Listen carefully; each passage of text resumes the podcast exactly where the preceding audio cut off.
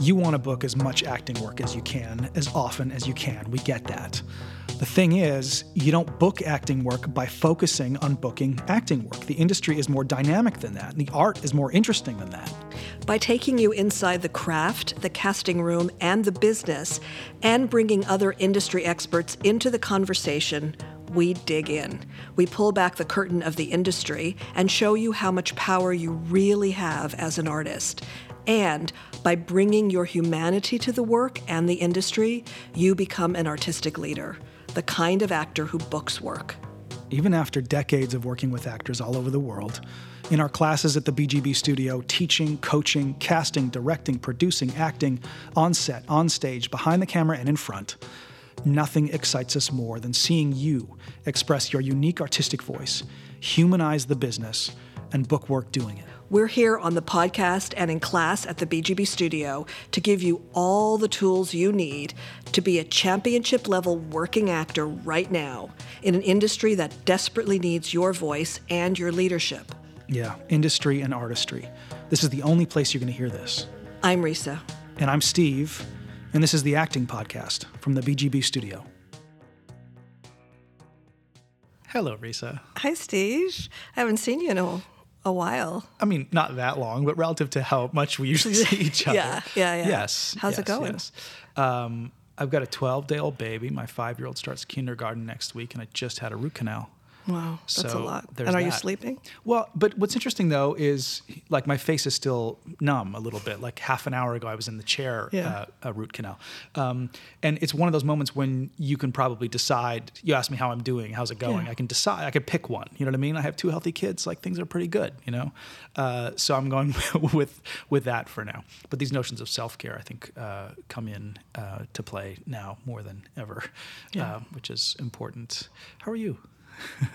I'm okay. I'm actually happy. Okay. I uh, taught your class last night. You did. I yeah, did. I appreciate loved that. it. I loved it. It's Yeah. a good group. These people. It's a really good group. Yeah. I'm moved by it, like even right now. Yeah. You know, um, they are so willing to just dive into the work uh, unapologetically, Right. fiercely, which is so great. And when I see that happen, which I experience often with my classes as well, uh, my ongoing classes, is it just reminds me of how important it is for us to dive into our lives the way you're in the midst of and to our to our to our work, to our journeys, you know, and uh, if you don't do that, then you're missing out and you're cheating yourself. So when you're talking about you choose to have this experience because you could do that or you could complain about it, Right. you know, it's the same thing for actors and it's the same thing for the way we live our lives as artists and professionals and and humans. Yeah, uh, that group um,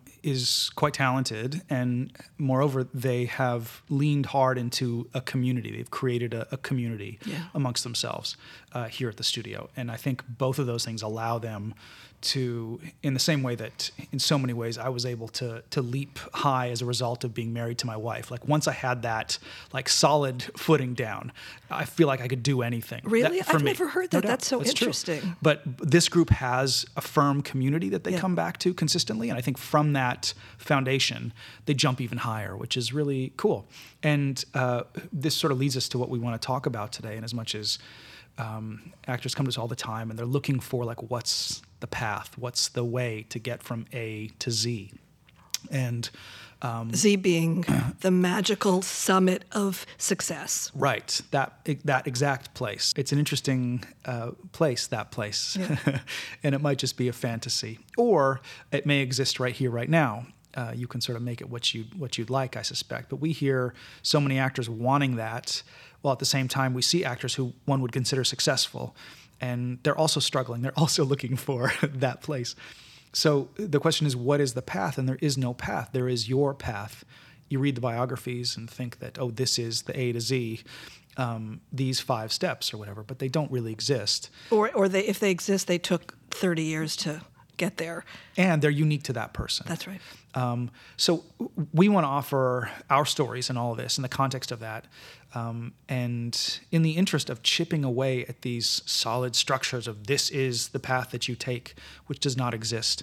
Um, because you and I have, have been in the business for a long time, seen a lot, uh, tasted success, been kicked in the teeth, uh, come back, tasted success again, and and having done that a few times, seen uh, the the highs and the lows of it, so we can step back and see it for what it is. Yeah. And so. Uh, let's jump into that and and offer our stories in that context, the story of how you got here, how I got here, how we got here together, uh, and and how we created this studio so that other people could could thrive. Um, why don't you start? Uh, this is this is hard for us. Let's say that too, right? Because people have asked uh, us, to, you know, to, to, tell these stories sometimes, and um, it, it's uh, it's hard because I think we like to not be in that vulnerable place, vulnerable place too of offering, hey, here's where we failed a bunch of times. You know, but we need to. I Absolutely. think we ask actors to be vulnerable all the time, Sure. and so we need to be willing to do that. And I'm willing to do that. I just don't Right. want it to be about me. Right? you know it's it's for us it's about at this stage certainly in my career and i know in yours about creating space so that other people can find their place and their the freedom and safety to articulate their voice and creative expression which gets me off like that's my high now Right. you know and uh, I had to come to terms with that because I wasn't sure at this, you know, at this stage in my life and career what that was. So we came together to create BGB. We'd known each other a little while, right? Um, I Years, knew in fact. I knew you because you were an actor, a really good actor who I'd brought in for stuff and cast in a couple things and even read with. And I knew you because you were a really good casting director who got in my face in auditions, and I loved it. Yeah, I remember. You actually audition. got in my face. Yeah. Well, I was. I, we were auditioning for this part in this pilot, and the director, uh, who I did not get along with, um, said, "We need somebody who really like just comes in here and is, you know, bold and and uh, you know aggressive. We need some aggression in this because everyone's coming in and being soft."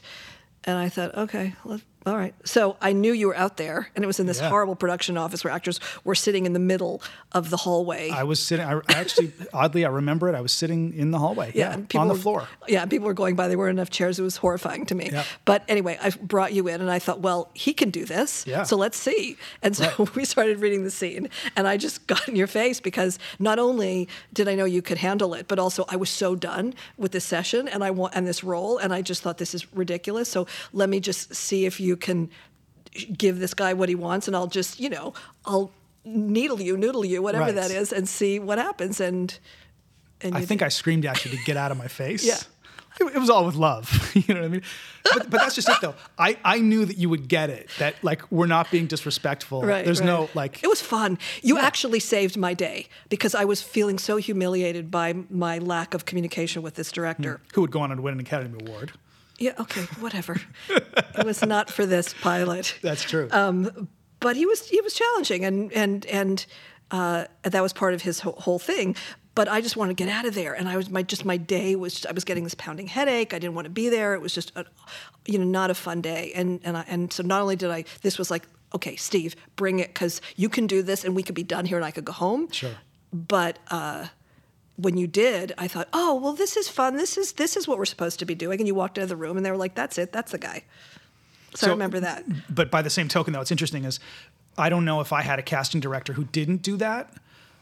I knew I could do that too. I had all the Yeah. toxic masculinity in me. Like whoever Yes. wants it, I'm happy to dole it Yeah, out there. Right? just come and I got you. anger anytime. Yeah.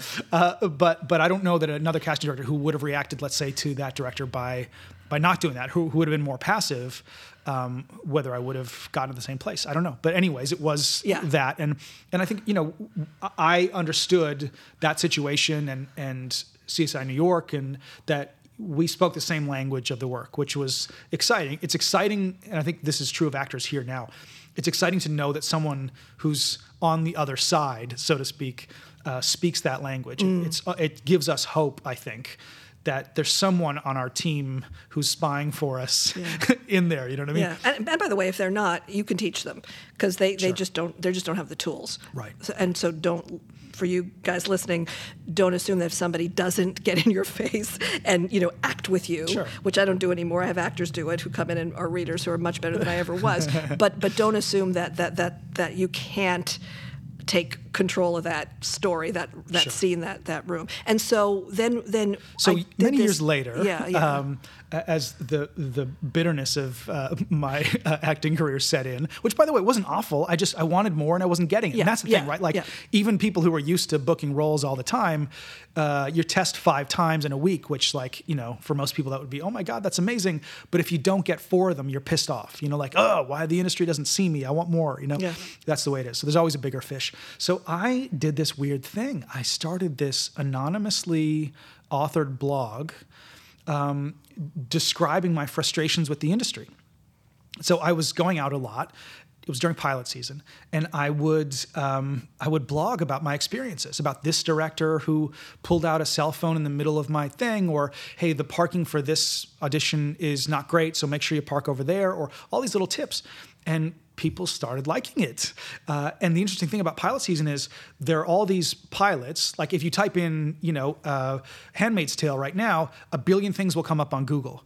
But when that was in a pilot phase and no one knew what it was, I could, you know, talk about these things and people could search it and find it pretty easily. and that was that was long before the internet got this huge. Right. Yes. Yeah. So, um, so I was doing that, and it was catching on, and uh, and I um, went to a workshop that you had, basically where you were talking about your experience as a casting director, which was so amazing to me to hear about what was going on on the other side. And I blogged about that again anonymously, and again we knew each other, but you uh, reached out and said, "Who is this?" Well, I was I really was taken with this blog and I didn't know who it was so I kept sending this blog email saying who are you I love your voice and the and I the person the, the person behind the curtain being Right. you which I didn't know would not reveal himself That's right.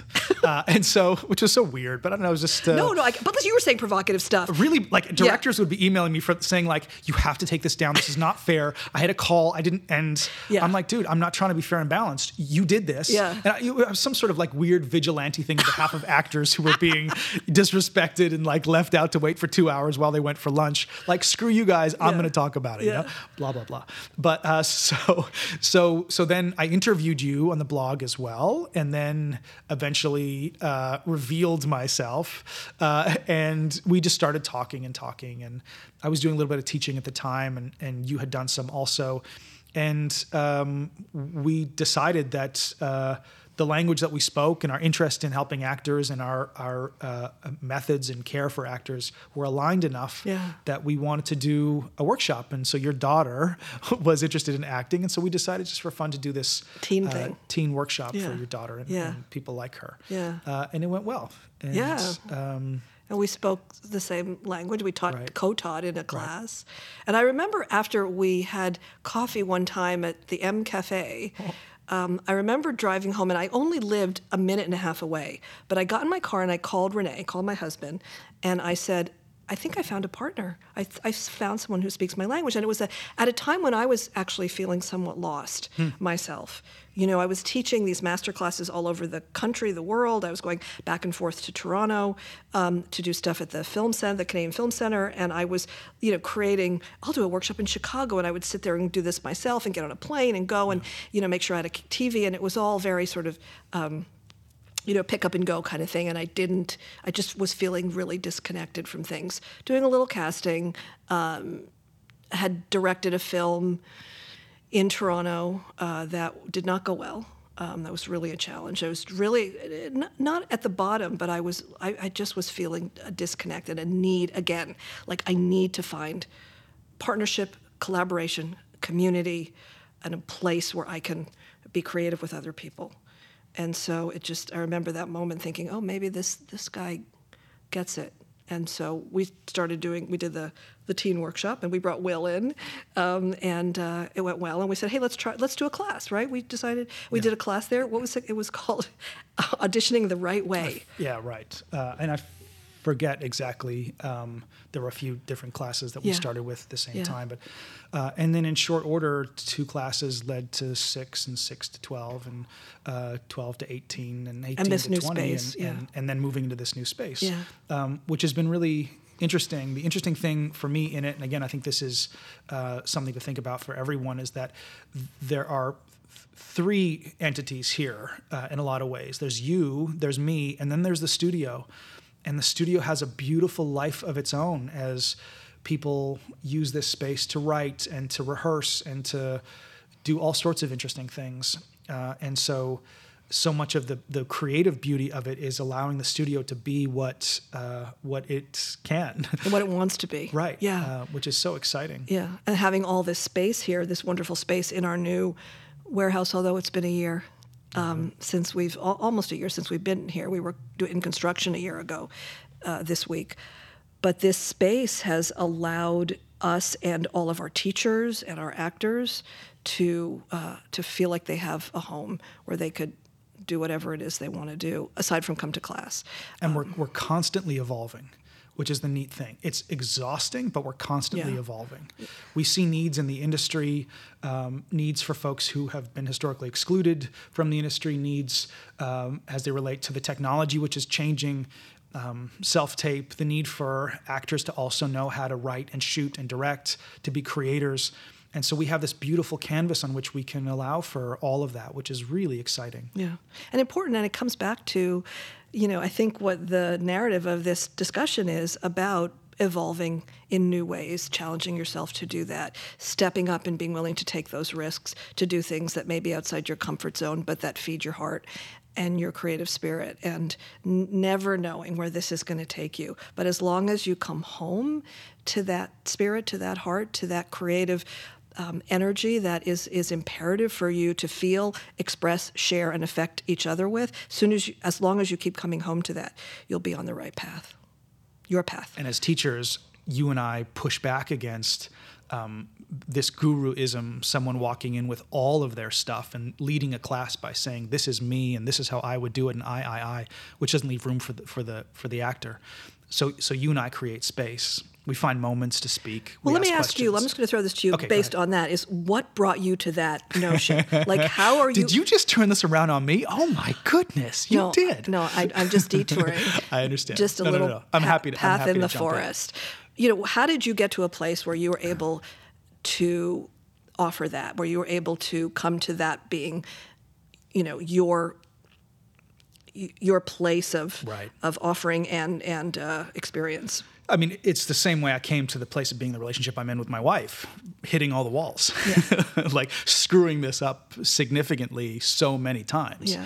Um, and so I think from a very young age, I was taught to dominate spaces and and uh, to walk into a room and to exert myself and to say this is what I want and you know, elements of privilege and all of that. And and as I uh, approached an acting career in my late teens, early 20s, that was validated that I could offer some anger or I could uh, be funny or offer some sort of charisma or whatever I had, um, not necessarily from a place of thoughtfulness or mindfulness or craft, but of, oh, he's uh, bold, you know? uh, and if the look worked, then maybe it would work and I'd book some jobs.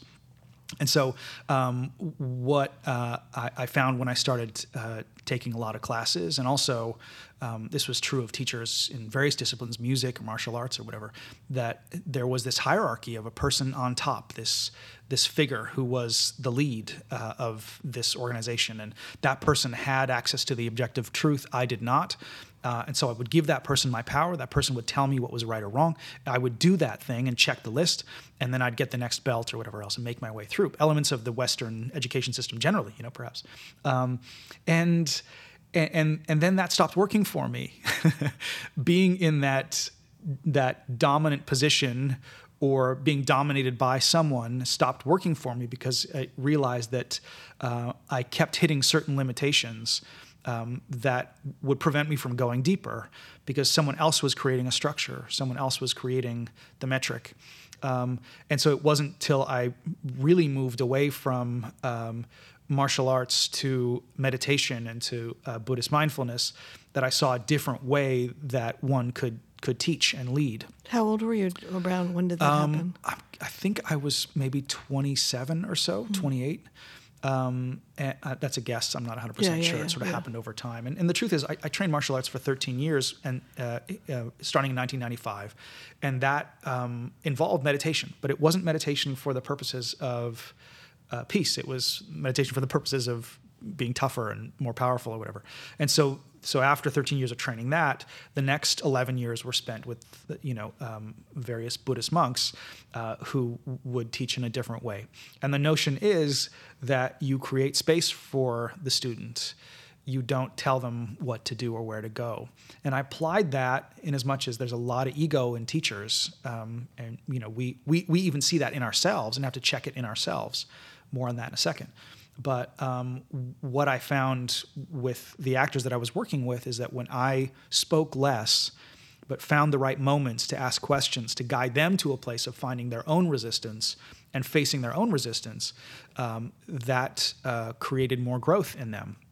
They did better. They um, they felt like they had to fill that space um, rather than come in and dominate the space and tell people when and where they would come up and what they were doing right or wrong, I would ask them what their experience was pretty consistently. Now that gets challenging because certain people are saying, well, but I, I want you to tell me. I need outside eyes. Appreciate that. And, and we can offer that sometimes. For me, what's so much more important, particularly in the industry that we're in, where everyone's going to tell you their version of what the truth is, and the truth doesn't exist because it's art. You and I know this because, like, you know, incredible people in the industry that we know are still guessing and still screwing it up, yeah. right? They're still like, oh, I thought that would be a big hit. Turns out it wasn't. Um, so, so people look to us. So, how was that? Did I do that right or wrong? People are bringing their old trauma from old teachers or parents or whatever and, and projecting it on us. And our goal, uh, our, our, our job, as I see it, is to maintain uh, that space, to be completely present with them so that, that when no matter what they do up there, they turn to us, we're still there. So they're not going to get that shame or that disconnection of you did a bad job, so go away or whatever, the praise blame stuff. Um, but at the same time, in that presence is what came up for you. Um, how did you feel about that? when you you know drop that line what, what was the reason for that uh, um, you know um, really impressing upon them the need for specificity for making this personal but not telling them what acting is not telling them what their experience should be here maybe offering you know different choices or hey let's try it this way or that way but without the because the first way was wrong or because the first way was right. And again some of that is you and i being in this so long and knowing that the right and wrong doesn't largely exist. Yeah. It um, takes a while though to to really trust that. Absolutely. Whether as a teacher and as a an actor. Absolutely. Yeah. So so then when people come to our studio for the eight week class looking for the thing um, we have to point them in a direction um, but the actual growth, the actual transformation takes time. Uh, it takes patience. It takes understanding that so much of transformation is plateau. And it's a commitment to being an actor for the long game. And if you're looking to be a series regular in six months and that's your goal and you're working towards that, it may happen. Frankly, I mean, you know, it happened to me. I booked a TV series, 22 episodes on the air, three months after coming to Los Angeles. Mm that's not real life. And even even though it happened, it wasn't real life because that series ended after a year, and I was right back to the beginning. So so these spikes will happen, but there's always a reckoning.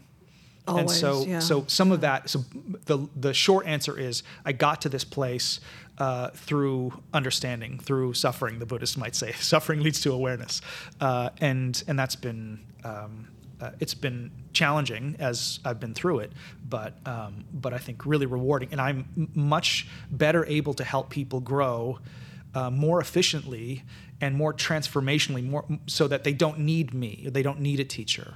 Um, you know, to me, the way that a, a, master lets go of a disciple, that a teacher lets go of a student, uh, says everything about that teacher. Yeah. When, that, when, that, student's ready to move on to something else, yeah. if it was about ego, uh, then that master says, "No, you can't leave," or "How could you do this to me?" You're creating you were you were filling me up, you know, Yeah. or or paying my mortgage or whatever.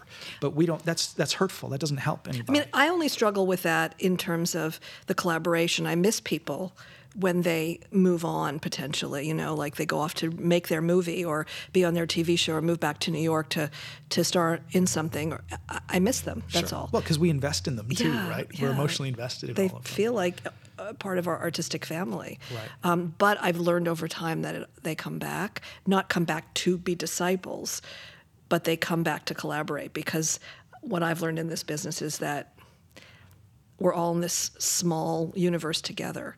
And people keep coming back into our lives because they're meant to, and because we feed each other creatively, and that's that's the letting go allows for all of us to to grow on our own and then come back when we need to come home. How did you learn all that? I'm still learning it. I don't know any of it really. That's what I love, and that's and nobody tells you that. Nobody tells you, oh, when you hit this point in your career, you're going to be learning it all over again every day. So that's the sort of surprising thing for me. Um, but I learned it, if at all, um, by being in a space of collaboration. So for me, I approach teaching the way I approach any work that I do. And I know as a collaborator. That, that takes you all the way back to directing South Pacific or whatever when you were a kid. Yeah, South I just I Pacific. just James Liptoned you. Yeah. that's funny. yeah, but that's what I think for me that when I was 16 and I directed the high school play um, because they were going to cancel it otherwise, and I marched into the principal's office, Dr. DeGroot, and I said, "You can't cancel the play," and he said, "We need a director," and I said, "I'll do it," That's and he said, "What are you Garcia. Like, crazy?" that is you. What do you mean? That's you. okay. because you're not going to accept the authority telling you that you can't do something and and then you like suit up and take care of business and by the way now i'm going to direct to you too i mean it- that's Yeah. like well, I wasn't being defiant. I was trying to save the musical. You know, it was like somebody had to save the musical, and so I was challenged to do that. He said, he said, well, you need to find a teacher. He didn't say no. Well, he first said no, and then he said, I went back and I said, what will it take? And he said, you have to find a, a mentor, and I did. A teacher, Mr. Smith, who um, was the mentor to us and just basically le- left us alone and said, "Come, tell me if you have any problems." Um, and so, by doing that, though, I ch- my life changed because I realized, oh, the only way to do this, to do the work, to be an artist, which is what was in my heart, and also to not feel alone as a teenager, was to create a community. And if nobody was going to offer me a community, I was going to create it. Again, not for ego, but just like, hey, kids, let's put on a show. And suddenly the most amazing people showed up people I knew, people I didn't know, people who are still in my lives today, in my life today. And so that's how that started. And then that became the way I, I did everything. And, um, that's how what this place is for me you know a place for to, to collaborate a place to also to again as i said as i've gotten older i've realized that it's so exciting to be able to support other people on their journeys yeah no doubt and you know what's interesting you, you're talking about what you did when you were 16 and it hasn't changed we did at that all. seven Yeah. eight years ago with the studio Yeah, it's the yeah. same damn thing yeah that when you and I, because similarly, I need a team. I'm not a, um, you know, uh, just solo player. Uh, it just doesn't work for me. I much prefer to collaborate. Um, and so that's what we created. We didn't feel that in the industry. You and I were talking quite a bit around that time. You um, were casting various things, and I was acting in various things, and um, it, there was something missing. There was a piece missing for us, and then Yeah. we created it, which is super exciting. And I'm, I'm proud of that. That's what we tell actors to do. Like, the, and the result has been incredible, Yeah. right? That it, we have uh, this place that has a ripple effect for people and, and, and can um, fill people up artistically. Um, and all you have to do is get to that point of this doesn't work for me anymore. Let's do something. You have to walk into the principal's office and say, "Fuck this." No one else is doing. I'm going to do it then. Yeah. And and it, so and it works and it works every time. it does, you know, but you have to be brave enough to take action even when you're terrified. Um, you have to and you have to want it badly enough. And you have to hit a wall, you know, hard enough that you say this isn't working for me. I, I need something else and to know what that something else is. Uh, you know, I assume for everybody a sense of collaboration and community and a tribe of people to walk shoulder to shoulder with and explore with and all that is is vital but i don't think everybody knows that about themselves. And there are some people who actors especially who feel isolated and don't have never had that experience. But if you start to look around and realize that you can't really do this by yourself. I think there's an acceptance when actors come here, especially, that you will do this on your own. Like that that's normal, you know, that sure, I maybe came from a theater school or whatever else, but now this is the real world. And so now it's just me, you know, the single soldier fighting up this system to try to swim upstream and, and get mine. Um, and there's something that's so uh, twisted about that, and it just doesn't make any sense, and it's hurtful, and uh, it just doesn't have to be that way. But we're in a competitive industry. There are award shows where people compete against each other, that you go into auditions and you sit in a room and you realize you're competing against all these people. And so you believe that you're, you're small, that there are people who, as you said, have some truth that you don't know, and that someone needs to decide that you're worthy. And it's isolating. Sure.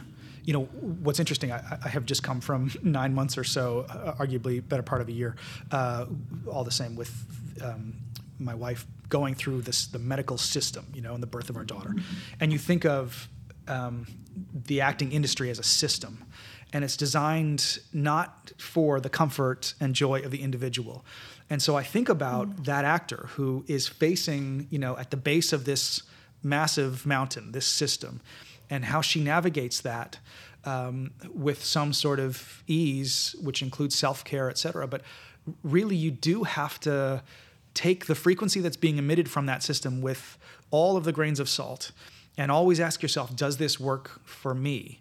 Um, because it, it's not designed to care for you. It's not designed to make sure that your artistry is long lasting and that you don't get bitter et cetera et cetera. Um, it's there to process people and to pit one against the other and create competition and to yeah. satisfy shareholders and et cetera et cetera. So so and, and that's fine. Like that's its purpose. But I really think that it's so important for every actor to take time away from the pursuit to ask th- themselves, what do I need?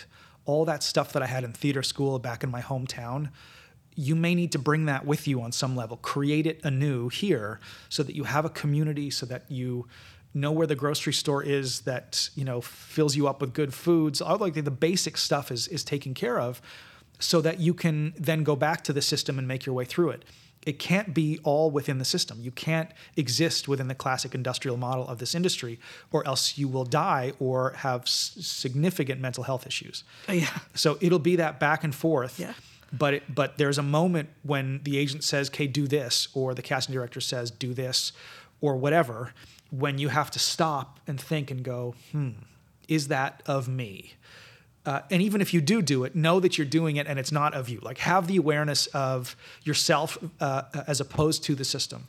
That's so important, I think. Right, and bring in that collaborative spirit. So if a casting director, an agent, or a, or executive, or even a friend gives you some advice or gives you a direction or says, tells you to do something, if you can receive it in terms of we're equals here, right? This is the person is not more important or more knowing than I am. They're figuring this out just like I am. Really, really know that.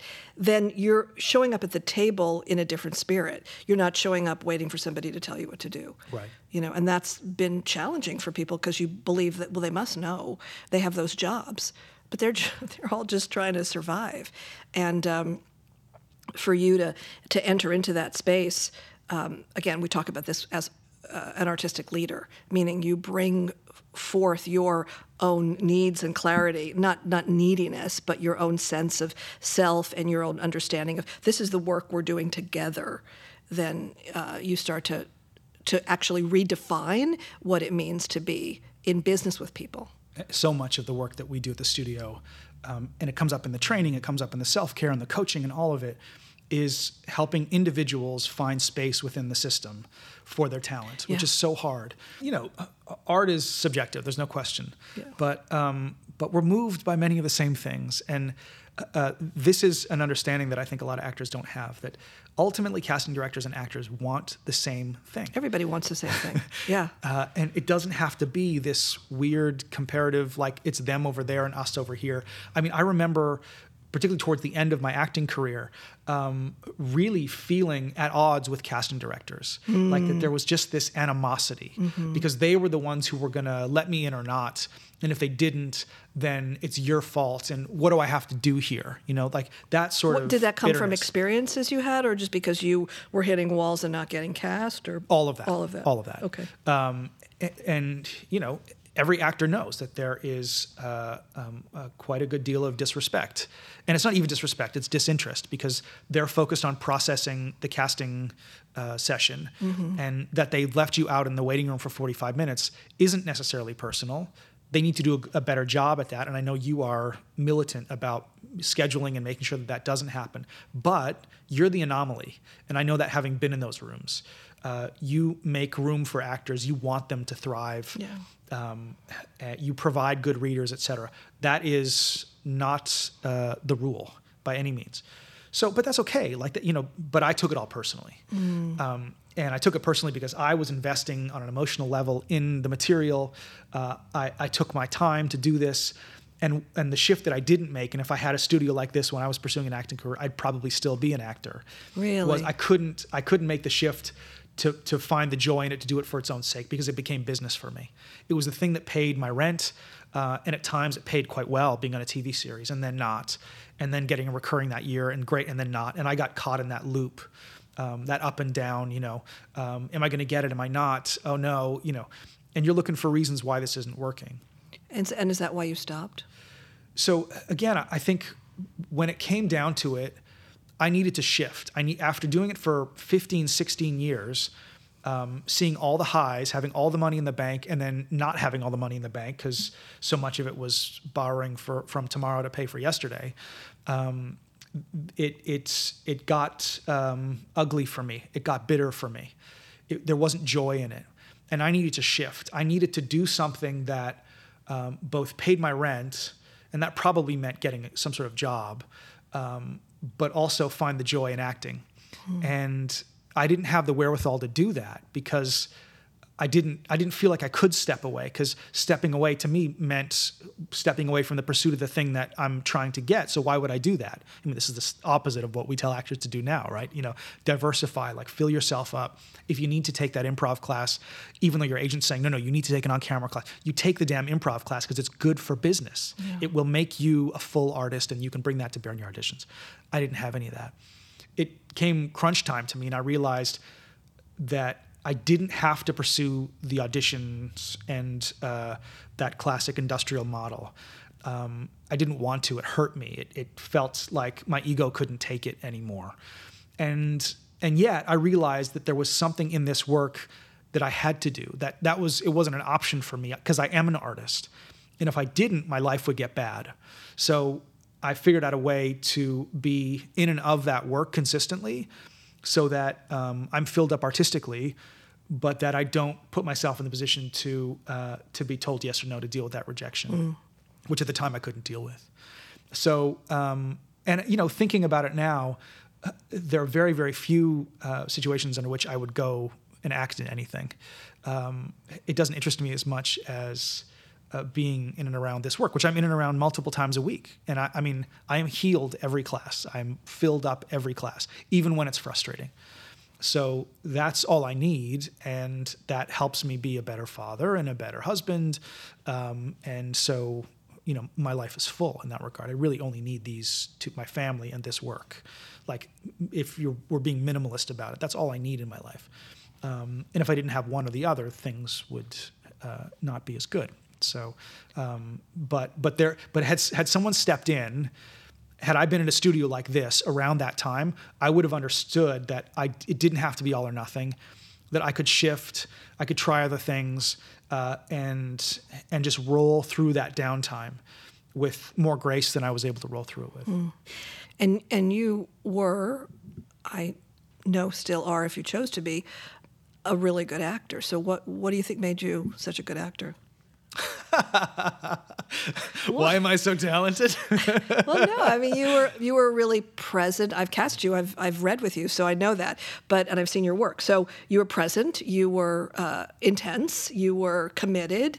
I was too intense. And You think? Yeah, absolutely. Okay. Uh, and what I mean by that was uh, I, I was uh, angry and bitter. This is stuff going back to my childhood, and and for me, uh, uh, acting was a place to focus that. And so that would come out in my work, and it would come out easily, and I'd enjoy it. And so, as opposed to some people in this society whose expression of anger gets them killed, or is vilified, or, or everyone's afraid of, in particular people of color, uh, as an actor, I would show up to auditions and offer anger, and they'd say, "Ooh, he's so dangerous. This is great." Exciting and We're looking for yeah. we want uh, dangerous He's men. edgy, We yeah. want, I heard that all the time, you know, but uh, but there wasn't a lot of peace in my life, so I couldn't uh, have a, some sort of breezy conversation. I mean, I did book a, a, a sitcom, but um, but you know, under certain circumstances, it would work. Under others, it would not. Uh, but uh, you know, so I'm not going to answer the question of why I was a good actor. I, I feel really deeply. I'm hypersensitive, um, and that's all I know. Uh, and so, yeah, raised by women, I'm intuitive, uh, uh, but um, but I don't know. Well, I think also in in any that of felt that. so gross. no, those and, and, and all no no I love that though because in all of that anger and all of that maybe you know aggression. No, no, I mean just me talking about like why I am or am not talented as an actor. No, I you know, understand like- that. which I don't do anymore. But but I think it's important that actors remember because we struggle with this all the time and we see it constantly that offering yourself, offering your vulnerability, offering all the the different parts of yourself, even the ones that may not be you know beautiful and and and and smooth um, is what you know can be exciting. Sure yeah we like that angry guy you know because it's dangerous and edgy and we really need that. And maybe that's limiting but it's still underneath it. I remember it showed a certain amount of humanity and vulnerability. And i think that that you carry that with you always. Why are you a great director? Um, we'll come back to that in a minute. We're going to is break even for happening? a What? commercial. No, we're going to break uh, and, and answer a question on some of this topic right now. We get a lot of questions about casting, about auditioning, about your careers and the business, and we want to focus on some of the ones we hear often. So we're going to take one right now with great question. Let's talk about that. So let's dive in. Ali in Atlanta says, um, "How do you navigate having three jobs and doing the work, whether it was class or performing or writing, etc., without burnout? I'm having tr- trouble finding the time and the money. Any advice on uh, what uh, you guys did to stay in the work and stay afloat?" Um, yeah, it's an interesting question, and like so much of this, I think is prioritizing, um, planning, organizational, right? Like really pulling out the seven-day calendar asking yourself, what do I value? What do I want? And then turning that into a schedule. And it may be that you can't do all of those things, but you know what you can do over the course of a year? You can do a good many of them consistently so that you have something. So I think getting bogged down in the it's all so much uh, is problematic. Yeah, and, and some of it in looking at a schedule, I love that you said that, is uh, really looking at how you spend your time. You know, people say that I don't have any discipline, and I believe that you have lots of discipline in how many hours you might spend on Netflix or uh, you know discipline in how much time you're scrolling on Instagram. So what if you spent a little less time on Netflix and actually said my discipline is going to be 2 hours on Netflix instead of 4 or you know, I'm not going to be on Instagram for three days just because you're you're just get lost in that. It's understandable why you go there, but what if you actually put uh, created a discipline, different discipline, and a schedule, and gave yourself just a little bit of time. You don't have to do it all. You don't have to think of, oh, I have to make my feature film next week. What if you just said, I'm going to write for half an hour every day, and you carved out some time to do that, or something that you feel is going to fill your tank creatively? We deal with this a lot in our coaching. It's, turning the dream and the intentions um, into action. That what what is the practical expression of your dream, of your desire, and and that looks uh, like I said, a lot like. Uh, having to prioritize and put some things on hold, but just on hold. Um, and, and that gets tough, right? Because like you've got all these wonderful babies, but you got to pick one, uh, and so you have to pull out your calendar and say, "Look, this is what I'm going to do for the next four months." Yeah. Um, and Yeah. and, I, and I'm going to shave off, uh, you know, three hours a fortnight or whatever, uh, because I need to take that time to do this. So, uh, the first step is getting really clear on what you value and out of that what you want. Yeah. And also realize that sometimes you can't do it by yourself, or it's not as easy to do it by yourself. So set some dates with other people, whether it's a, a writing group that you join or put together, or just an, a fellow uh, traveler who you decide to meet up with once a week and brainstorm some ideas and then give each other assignments so you hold each other accountable.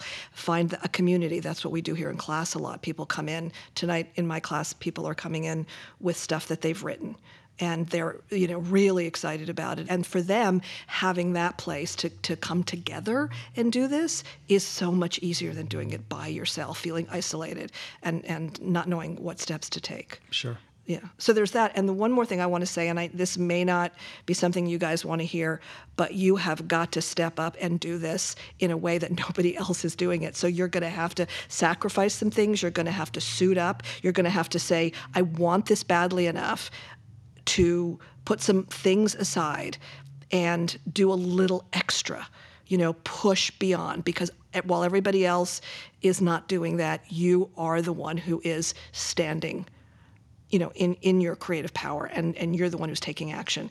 And it's going to be uncomfortable and you're going to resist it and we get that. But if you do it a little bit every day every week it's going to translate into um, into creative expression that will get stuff done and you'll see a change thank you so much for the question ali if you have a question that you'd like to have answered here on the Acting Podcast, email us at theactingpodcast at gmail.com.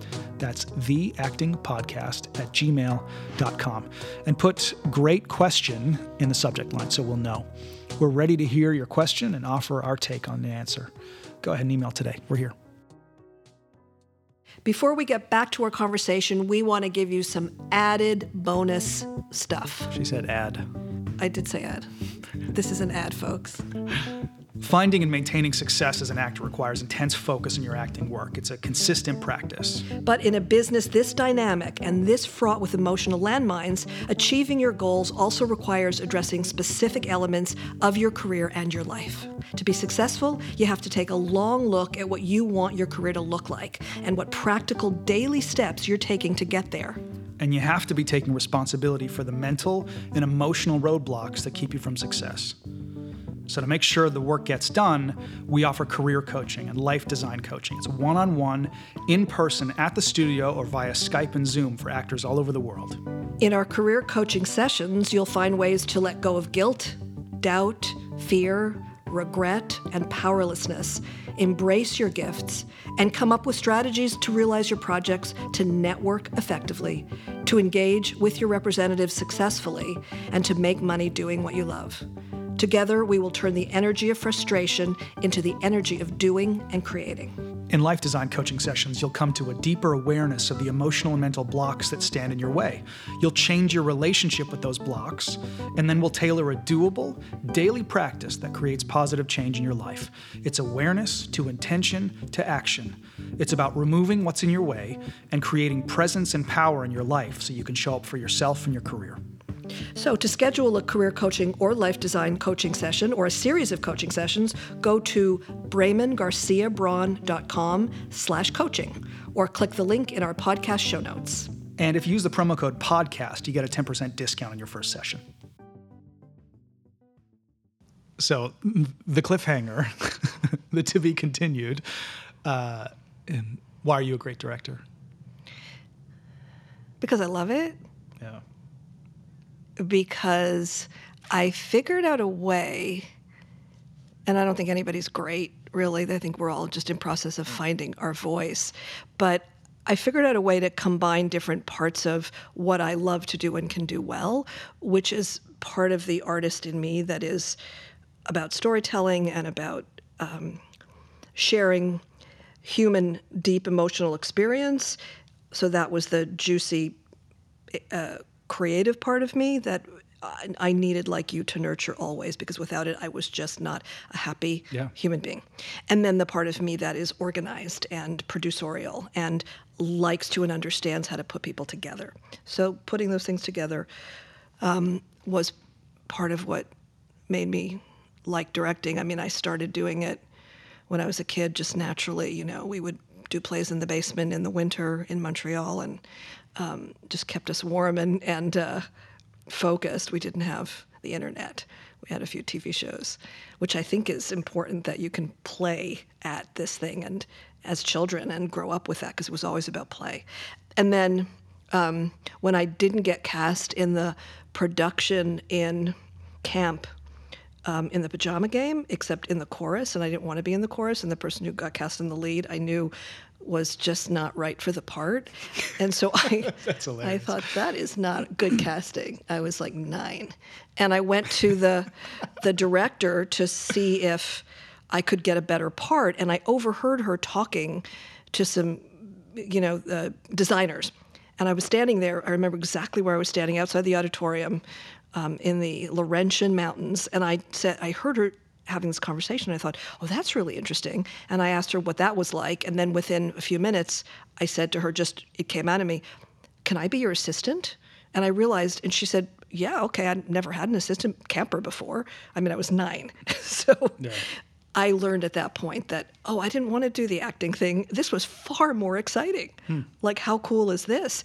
Not that you get to tell people what to do, but you get to do all these other things. And then the actors are a part of that, but there's so much else.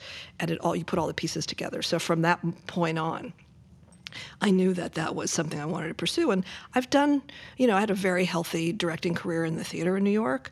Um, loved it, loved the collaborative part of it, loved working with new material. I was fortunate enough to, as a producer and, and director and casting director, work with um, some amazing writers. You know, got Shel Silverstein to write his first play. Um, worked with you know Shanley and came up with uh, Richard Greenberg and uh, Chris Durang and Wendy Wasserstein, may she rest in peace, and worked with David Mamet and Frank Gilroy and Horton Foote. And I didn't know what that was. I didn't realize it was just like a bunch of people writing good shit, and I could be a part of that. And I would tell them what I thought, and sometimes they listened, sometimes they didn't. But um, that to me was the beginning of oh, this is exciting. You actually get to collaborate with writers on new work and to me like that's what i'm doing in class now. It's the same stuff. Yeah. this just makes me happy.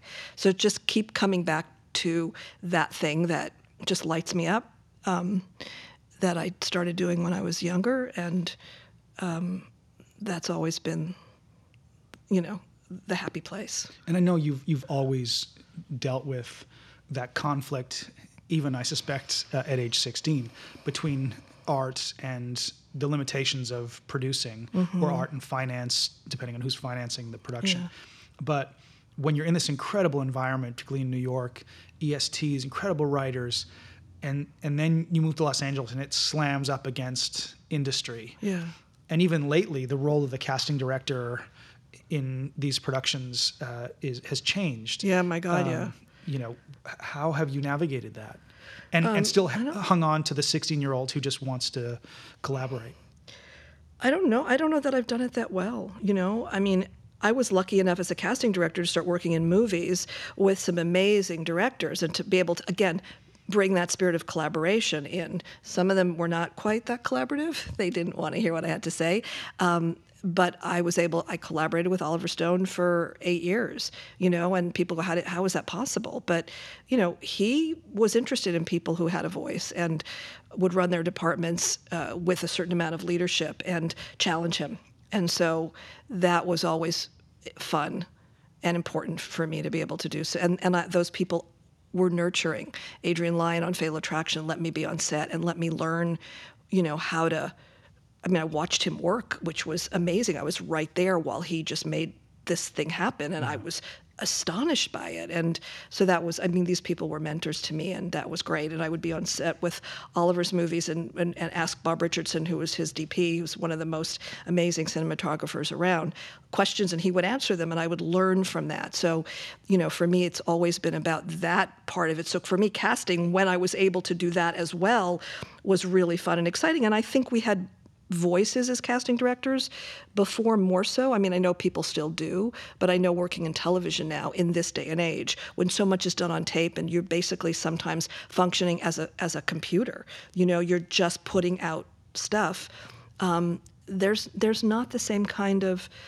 collaboration or even dare i say respect for what sure. you have to offer so i still try to find that you know and i was lucky enough um, four years on Masters of Sex with those people to be in a situation where my my voice was heard. And it's not about me. It's just that I have something to offer. So if sure. I'm not going to be able to offer it, then I am just functioning, you know, as a secretary or a computer, or you know, it, it, it it's not useful. Um, I just want to be able to be of use, of service to the storytelling. That's all that matters to me. And if I can do that as a casting director, as a director, as a collaborator, as a teacher, then um, then I'm then I'm being useful at, at my highest level. Sure. And if I can't do that, then it's fine. Sometimes you have to make a living and you do what you have to do. Right. Um, but it's uh, it's always it's been a struggle, you know. And um, I just want for young casting directors who are coming up to to come back to the fact that they really are artists. And I believe that very soon there will be an Academy Award for casting now that David Rubin is the head of the Academy, which is really cool. But you got to earn your place there, and you got to realize that you are contributing to this movie making, to this storytelling, um, as a creative being. You know. You know what's interesting is I have been next to you here at the studio while you've also been casting a number of shows um, over the years, pilots, TV series, etc. And um, mostly with pilots, there is a moment where because you go all in, you can't help but go all in emotionally and otherwise. You invest in the story and you invest in the actors and you have a clear point of view about what this should be. And sometimes that's antithetical to what uh, a a network executive wants because they have a certain idea for who should be the lead of their show they can put on the side of a bus. There is often a moment in these pilots where seven weeks in, or whatever it is, six weeks in, you have fought for an actor who you believe in in your heart and they've gone in another direction. And they've gone in another direction because the head of the network met somebody at a dinner party and that's the what's the head of the network Or- said, "Oh no, no, this is really what I want, and you've done all this work, and it's all just you know." And by the way, an- dumped." anyone who, who looks at this script Yeah. and and thinks of the person that that network that that network executive said yes to, it just doesn't make any sense. Uh, but except that's finance and the shareholders, that's fine. And I see your heart hurts. I see your heartbreak just a little bit, and it's sad to watch. And then you suck it back up and you diligently finish the thing at the you know the highest level.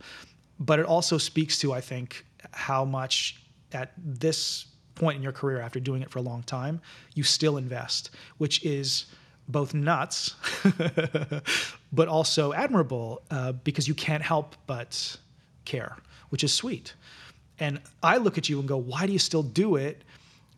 Why do you still invest so much? Why couldn't you, like I know some casting directors do, by the way, even when I was pursuing an acting career, walking in going, oh, this person's phoning it in, you know? I don't know how Uh, to do that. I just I do- don't know how to phone it in. I try. I pick up the phone, go, "This is phoning it in, right?" I try. I just don't know how. I mean, I've learned how to not disinvest, but to realize where to put my energy at what times, and I understand the politics of this and the Yeah. you know the the, the business of this. I Sure. totally get that. Um, but sometimes people don't get that, and so they don't get the other part. So it, it, it it's it can get challenging. So it's I've learned how to balance it. But you know, pilots are crazy. They're like talking Yeah. about you know giving birth. They're they're like giving birth to this thing creatively that is uh, really really a tough road and so that, because there there's just so much at stake for no apparent reason but you know when you when you say that it's it's I just keep coming back to you know actors who we know a lot of actors brilliantly talented actors who get really discouraged and they don't feel like they're seen they don't have a place at the table they may not have representation they don't get in rooms enough and their their heart breaks all the time and so they protect themselves from that Yeah. you know by disappearing Right. which is understandable That's what I did. yeah, but yeah, yeah, yeah. To some extent, yeah, you hit it, but you hit a, a point where you knew you needed to do something else. But I think they sit there in that limbo, right. in that purgatory Right. of shame and and not valuing themselves, and um, and so I know from my life and leading up to now that what you have to do to pull yourself up and and keep coming back to what you love and finding that somewhere because then I just go back to okay that hurt too much that broke my heart too much you know that was just too fucking hard Yeah. you know and now I'm going to dive back into this you know exciting and satisfying creative pool of work, collaboration, teaching. To me, that's, I just keep coming back home to that and it satisfies me and it just soothes the heartbreak and also reminds me what's really important. Because also, I can't do the other stuff unless this stuff is, if this tank is full. And and that is some of the most meaningful work that I see happen here at the studio. That when actors have hit those walls, and indeed they'll hit them again and again and again, um, if they're in the work with us here, we have the ability to help them navigate that rocky place uh, to get to a place of uh, that's calmer for them. And sometimes that looks like guiding them through the writing and shooting of their own material. Sometimes it looks like them growing their craft in new and interesting ways because we're pushing them to, to uh, you know, to, to go to new places. And sometimes it looks like them staying in this very room that we're in for three years, coming back to the work every single week. Uh, and then something shifts and they book a TV series. Like, you know, I'm thinking of three or four actors who who come to us in between TV series, you know, yeah. um, and that's when I feel like, oh yeah, that is the purpose of this place, to be not only the foundation but that cushion. Once the agent has said this, that, or the other thing to you, and you feel like you got knives stuck in your chest, you walk in here and come back to the work and remind yourself of the 16 year olds who marched into the principal's office because you loved it, wanted this so much. Yeah. And to, yeah, to find your happy place. Right. I mean, if, if, if, you're not doing this because you're satisfying that, because you love this, because you know it rises you up as a human being, as an artist, as a as a part of a community. I mean, if it, it teaches you, grows you, challenges you, if it, if that's not happening, then you've got to find a place where it where it is. Who knows what that is? You know, we've seen actors here also become producers, you know, become filmmakers, find it in photography, become writers, you know, from having been actors you know, find it in so many other ways. Find it in family. Find it in um, other ways of expressing themselves creatively. But if you're not doing that, you got to take a look at that and say, you know, what part of this is missing you know what am i not getting out of this and how am i going to get that and so hopefully we can provide that for people here but also just to keep reminding all of you listening to this that we've you know we've we've struggled through it we still struggle i certainly struggle with this daily, um, finding that balance. And between commerce and art, between um, feeling left out and, and, and saying there's no left out, I'm making my own place. Um, and for, you know, I was listening to Ray Romano on a, on a podcast recently, and he was talking about like all the ups and downs in his journey, and and when it's exciting and satisfying, and all those dry periods. And if you don't create something out of that drought, right, then you're going to be in the drought forever. Sure. And and and I also think actors, as a tribe, I'm, I'm saying this with great love and respect, think they're supposed to be unhappy a lot. I don't know what that is. Right.